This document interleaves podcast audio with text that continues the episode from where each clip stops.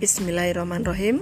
Anak-anak kelas 4A Hari ini PKN tanggal 9 Agustus 2021 Silakan kalian buka paket tema 1 halaman 120 dan nanti halaman 152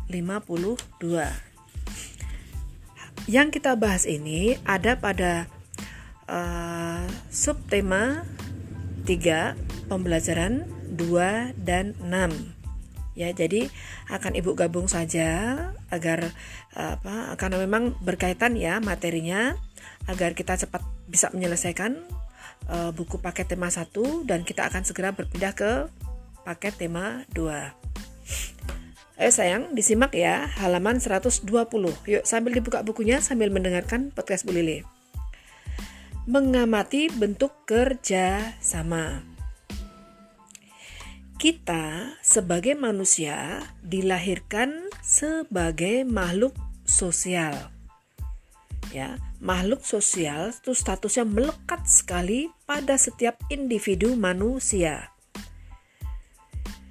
Kita tidak dapat bertahan hidup kalau hanya mengandalkan diri sendiri Ya, kita butuh orang lain.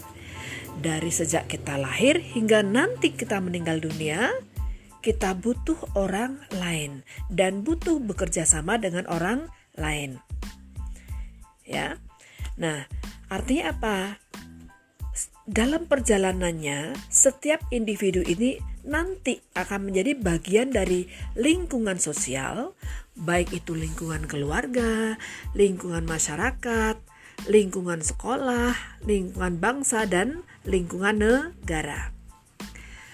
Setiap manusia yang normal ya pasti memerlukan orang lain dan pasti harus hidup bersama-sama dengan orang lain. Untuk apa? Untuk dapat memenuhi kebutuhan hidupnya, baik itu yang bersifat materi maupun rohani. Contohnya apa kalau materi? Kita pakai baju, kita kan nggak mungkin uh, menanam kapas sendiri kemudian kita apa memintal sendiri benangnya kemudian kita menjahit sendiri uh, kemudian kita membeli sendiri kan nggak mungkin. Kita butuh orang-orang yang uh, tanpa kita sadari tanpa kita sadari kita sebetulnya butuh mereka. Ya gitu. Kemudian makanan makan nasi yang kamu makan, kemudian lauk ayam yang kamu makan, tempe yang kamu makan, sayur bayam yang kamu makan itu tidak bisa ada di depanmu begitu saja tidak bisa ya. Tempe tentu saja ada yang me, menanam kedelainya beras ya. Ada yang menanam padinya ya. Ada yang membawanya ke pasar ada yang menggiling padinya uh, kemudian bayam juga begitu ada yang menanamnya ya ada yang membawanya ke pasar ada yang membawanya ke warung kemudian ada yang menjual di warungnya kemudian ada ibu kamu yang membelinya, memasaknya. Ya. Nah, gitu. Itu adalah contoh nyata bahwa secara materi kita butuh orang lain. Apa saja yang melekat pada diri kita? E, dari rambut, ya, kita kan cukur rambut harus ke salon. Ya. Kemudian kita e, apa? Pakai sepatu harus beli di orang. Nah, orang itu juga membuatnya dari awal. Itu proses itu butuh orang banyak. Ya, paham ya maksud Bu Lili ya? Oke, sekolah. Kamu di sekolah juga gitu. Kamu butuh suatu lembaga untuk menampung kamu bersekolah. Butuh bu guru untuk bisa uh, menjelaskan apa yang harus dijelaskan kepada kalian. Membuat kalian pintar, ya. Kemudian ada uh, teman-teman kalian yang secara tidak kamu sadari, kamu juga butuh mereka ya. Jadi satu di antara kalian itu saling membutuhkan. Kemudian kebutuhan uh, yang bersifat rohani. Ya, kalian kan uh, sebagai manusia tentu butuh pengajaran rohani, mencari ketenangan, mencari kepandaian di bidang agama. Ya, ada yang ngaji, ya, ada yang menuntut ilmu di sekolah seperti kamu di MI.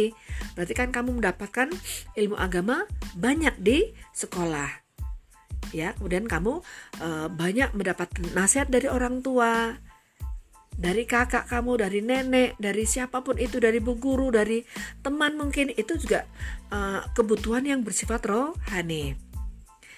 Paham ya? Nah, uh, kebutuhan akan orang lain ini saling membutuhkan ini nyata sekali dituangkan dalam bentuk gotong royong di mana individu yang satu dengan yang lain saling memer memerlukan untuk dapat memenuhi kebutuhan hidupnya. Ya, lanjut ke bawah lagi. Nah, di sini dicontohkan di dalam kelas. Kalian juga menemukan teman-teman yang beragam. Ada yang gemuk katanya, ada yang kurus nih ya, ada yang keriting, ada yang rambutnya lurus, ada yang terakhir sebagai orang kaya, ada yang terakhir sebagai orang sederhana.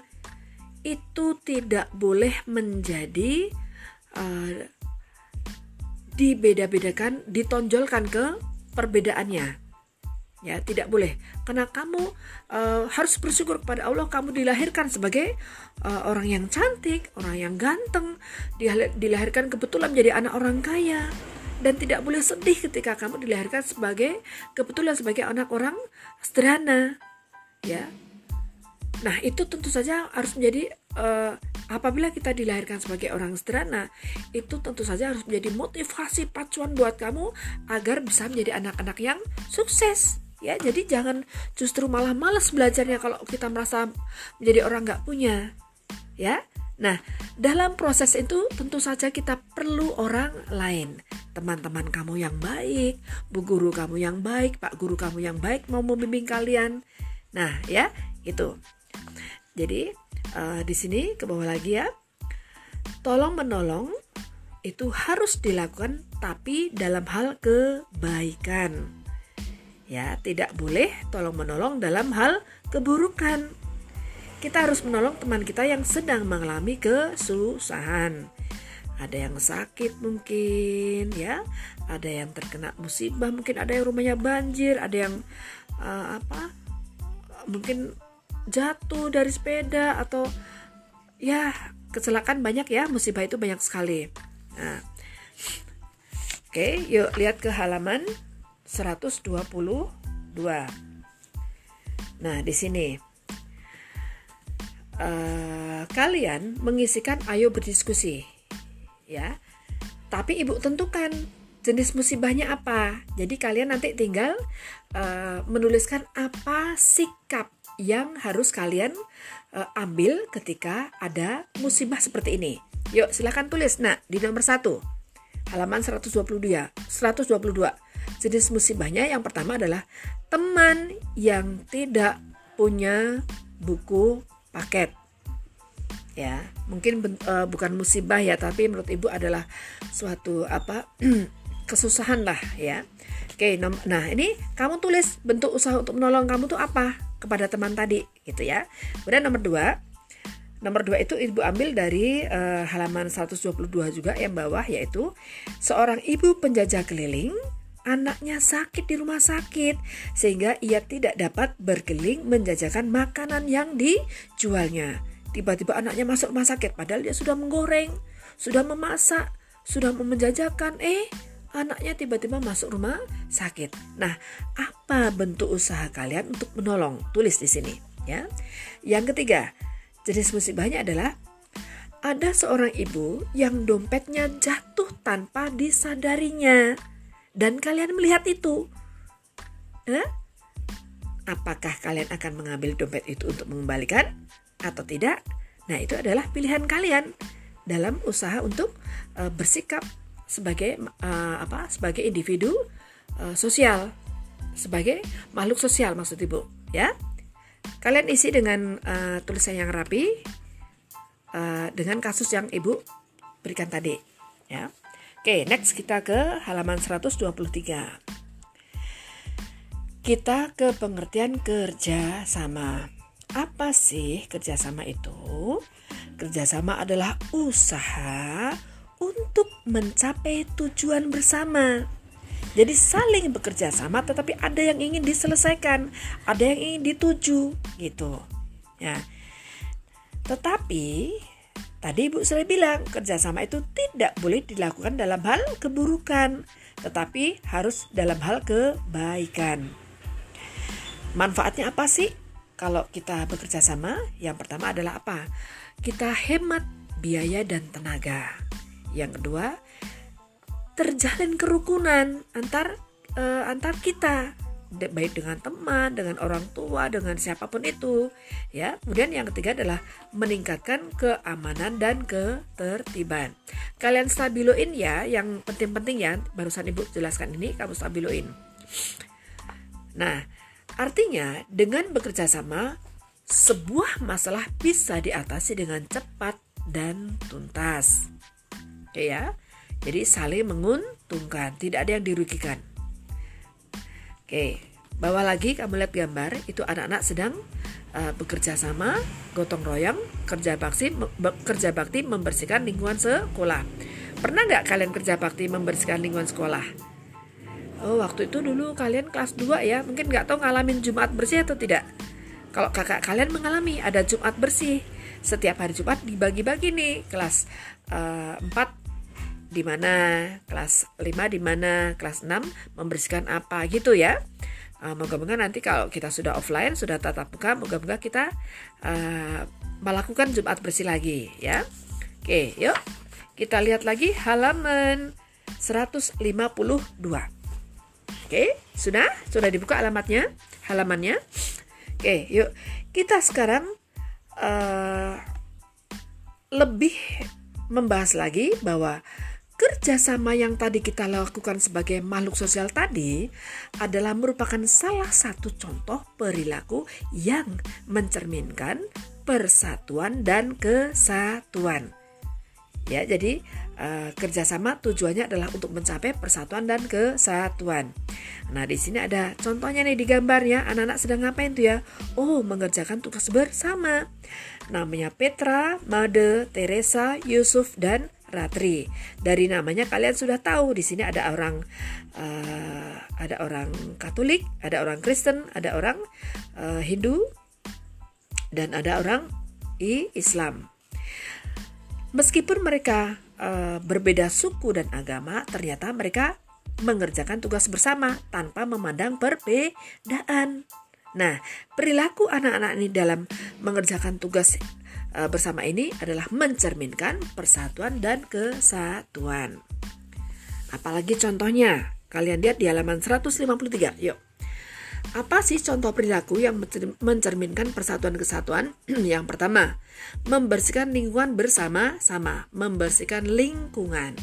Berarti ini ada di KRT-an bisa, ada di sekolah bisa ya. Yang kedua, menjenguk salah satu warga yang sakit. Yang ketiga, bekerja sama dalam menjaga keamanan lingkungan.